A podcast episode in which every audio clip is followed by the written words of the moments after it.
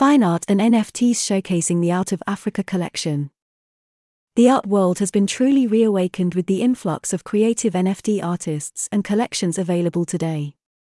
Although the global pandemic has presented a challenging period for creatives across a wide spectrum, the world of digital art has thrived and given artists a new opportunity to engage with a brand new audience.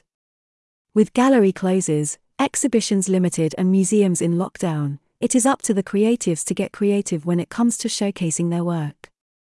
However, many fine artists who enjoy creating art in the physical world have been unable to tap into the world of NFTs, creating a clear divide between traditional or physical artists and creatives who consider themselves NFT artists. Contemporary artists accessing a global audience.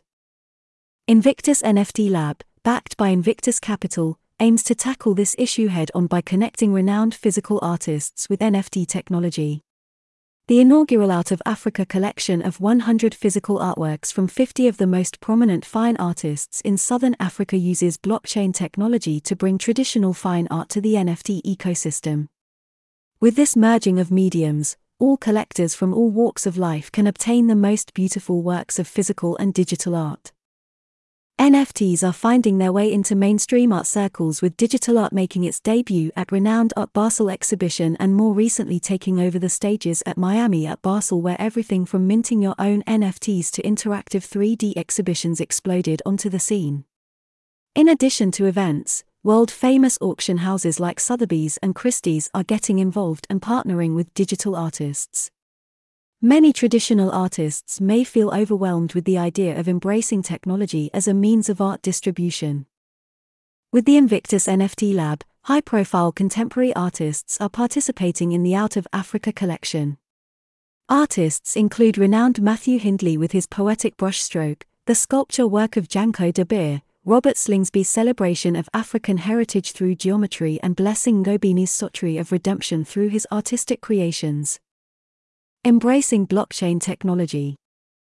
The project will involve the auction of NFT representations of 100 physical artworks that act as a certificate of ownership of the original artwork.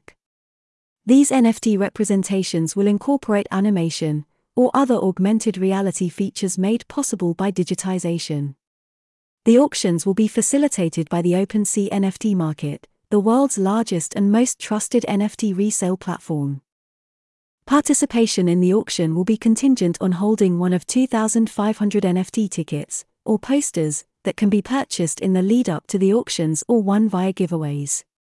These NFT tickets will also be digital representations of the physical artworks that form the collection. However, they will grant no right to take delivery and represent a more accessible entry point into the collection for those only wanting to dip their toes into the NFT world.